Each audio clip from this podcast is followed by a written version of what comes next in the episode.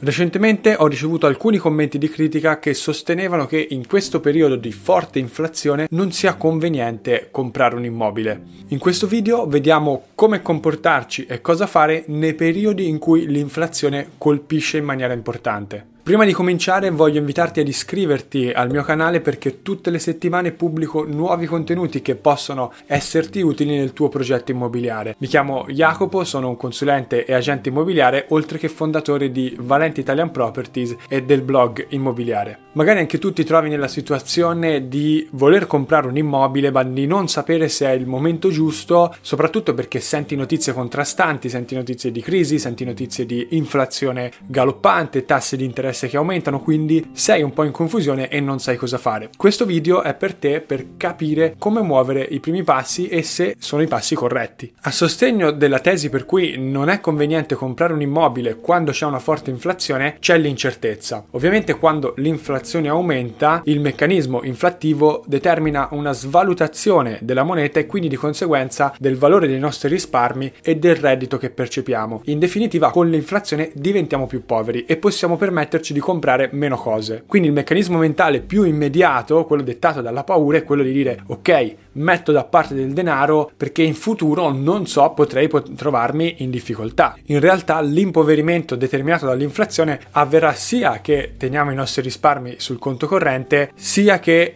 li utilizziamo per comprare qualcosa. Supponiamo ad esempio di decidere di abitare in affitto perché non ce la sentiamo di fare un passo così grande come comprare un immobile in un periodo di incertezza. In questo caso dovremmo comunque sostenere la spesa di affitto che anzi grazie all'inflazione andrà ad aumentare, così come tutti gli altri costi nella vita di tutti i giorni. Ma facciamo un passo ancora più avanti e prendiamo i prezzi medi richiesti per affittare un immobile in Italia dal 2015 ad oggi. Come vediamo c'è una crescita impressionante del prezzo degli affitti, questo probabilmente dovuto al fatto che le persone hanno comprato meno case negli ultimi anni e hanno deciso di vivere più a lungo in affitto, scelte dettate anche dall'incertezza del lavoro, dalla scarsità di lavori a tempo indeterminato che non consentono alle persone di arrivare a comprare un immobile. So che per il momento ti sembra ancora tutto un po' confuso, ma attendi ancora qualche istante perché andiamo a capire se invece conviene o meno comprare un immobile. Viceversa, comprando una casa immobilizzerai del capitale dentro i mattoni della proprietà immobiliare e questo a prima vista potrebbe essere un passo del tutto sbagliato perché andiamo a togliere dal nostro conto corrente dei risparmi che potrebbero essere utili nel momento in cui ci troviamo in difficoltà per acquistare un immobile.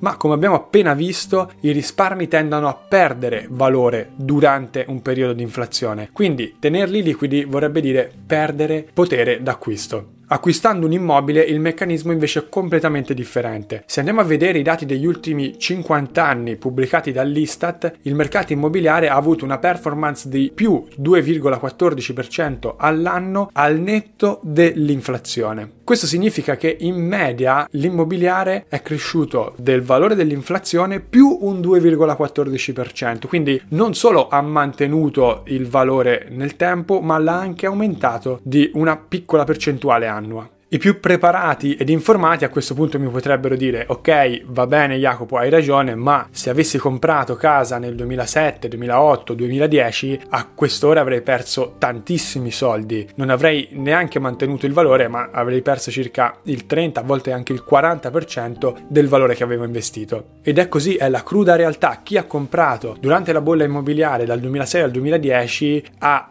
perso valore ad oggi, ok? In media, perché poi ci sono delle situazioni in cui in realtà il mercato è già risalito, per esempio prendiamo Milano, Firenze oppure Roma. Questo perché 10 o 15 anni è un orizzonte temporale breve per il mercato immobiliare. Infatti stiamo parlando di movimenti che avvengono in 20, 30, 40 anni. Quindi gli sfortunati che hanno comprato in quel periodo storico ad oggi effettivamente hanno perso denaro. Ma dato che il mercato immobiliare, come qualsiasi tipo di mercato, non è prevedibile, si possono fare delle supposizioni, ma non possiamo sapere la direzione che prenderà. Quello che possiamo fare è guardare i dati storici di lungo periodo e estrapolare delle informazioni che possiamo utilizzare per prendere delle decisioni. Questo non vuol dire che se il mercato immobiliare è cresciuto del 2,14% al netto dell'inflazione negli ultimi 70 anni, continuerà a farlo nei prossimi, ma è comunque il dato più affidabile che abbiamo e su questo possiamo fare affidamento perché altrimenti non possiamo basare la nostra scelta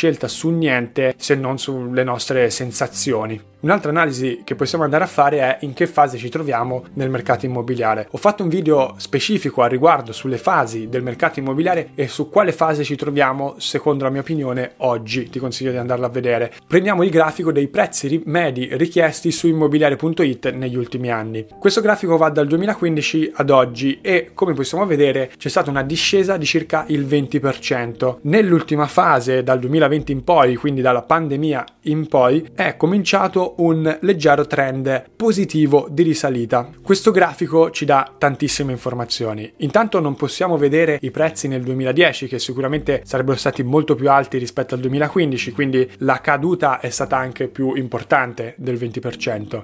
L'altra informazione interessante è che il mercato immobiliare segue dei trend molto lunghi, in questo caso di anni, quindi trend pluriennali e quindi non possiamo vedere il breve periodo. Ma la cosa più interessante dal mio punto di vista è che la risalita è cominciata proprio nel 2020, in piena crisi pandemica, quando tutti dicevano che ci sarebbe stata una crisi dirompente, che il mercato immobiliare sarebbe crollato. Invece la storia ci dice che è andata molto diversamente. Questo a sostegno della tesi per cui non si può prevedere il mercato immobiliare, ma nessun tipo di mercato, perché segue delle dinamiche che sono impossibili da prevedere. In questo momento c'è chi dice che siamo in crisi immobiliare, c'è chi dice che siamo in piena bolla immobiliare. Questa confusione è dovuta a un bias, ovvero un errore mentale che ci porta a sopravvalutare quello che vediamo intorno a noi. Quindi, se viviamo in centro a Milano, saremo spinti a pensare che ci troviamo in una bolla immobiliare perché i prezzi sono altissimi rispetto a solo due tre anni fa. Se invece viviamo in un paesino sperduto della Calabria, penseremo che siamo in piena crisi perché i prezzi sono a terra, sono crollati negli ultimi anni. Ma chi ha ragione? Beh, in realtà hanno ragione entrambi perché vivono in due contesti completamente diversi. In questo video, che però che è dedicato a tutti sul mercato italiano, devo tenere in considerazione la media nazionale e quindi di nuovo prendiamo il grafico dei prezzi richiesti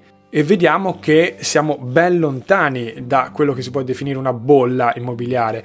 Una bolla significa che i prezzi salgono senza nessun motivo, la gente continua a comprare e i prezzi sono alle stelle, senza un legame con il valore del bene sottostante, quindi dell'immobile. In questo caso i prezzi sono molto più bassi rispetto a una decina di anni fa, quindi è molto difficile pensare che stiamo vivendo in una bolla del mercato immobiliare. Questa è un'altra informazione a sostegno del fatto che possa convenire comprare casa oggi perché i prezzi sono bassi. In questo momento viviamo un periodo di prezzi bassi sul mercato immobiliare. I prezzi reali sono fermi dal 1993 e i prezzi in valore nominale, quindi il reale valore in euro, sono molto più bassi rispetto al 2010. Ovviamente questa non è la verità assoluta, è solo quello che io riesco a leggere dai dati e la storia potrebbe smentirmi e potrebbe andare completamente in maniera diversa rispetto a quello che eh, sto leggendo, a quello che vi sto raccontando. Una cosa per però è certa. In periodi di forte inflazione non è conveniente tenere risparmi liquidi, ma è molto più consigliato investire quei risparmi acquistando degli asset. In questo caso l'immobiliare potrebbe essere una scelta perché abbiamo visto che ha delle performance positive rispetto all'inflazione dal punto di vista storico. Sono però curioso di sapere cosa ne pensi, quindi lascia un commento qui sotto e cominciamo una discussione perché penso che sia un argomento molto interessante. Ti ricordo di mettere mi piace a questo questo video, iscriverti al canale e noi ci vediamo alla prossima. Ciao!